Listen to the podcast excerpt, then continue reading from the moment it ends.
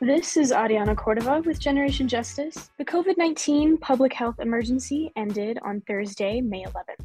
But how does this change affect us, and what will change? Well, we have put together a list of things that might change or have already changed. We are getting our information from Advisory Board, which was founded in 1979 with the goal of discovering the best practices in healthcare through rigorous proprietary research. Here's what you need to know Tests, vaccines, and treatment cost sharing with private insurance will begin soon.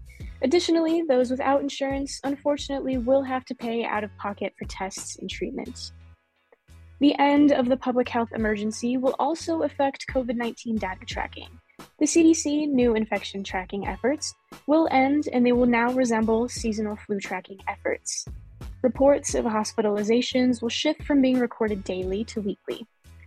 Data about cases and death are no longer going to be highlighted on the CDC data tracker, and test positivity data from CELR or COVID 19 electronic laboratory reporting will no longer be available. Also, insurance providers are no longer required to supply zero cost at home testing. However, COVID 19 treatment medications will remain at no cost, but only while supplies remain.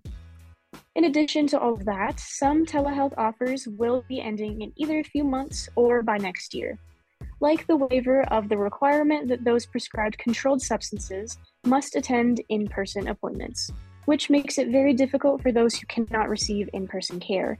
Many of the policies enacted during the pandemic have already ended or are being phased out, but we want to remind you that we are still in a deadly and disabling pandemic, and we must continue to protect ourselves and each other by wearing our masks, staying up to date with our vaccinations, washing our hands frequently, and continuing social distancing protocols.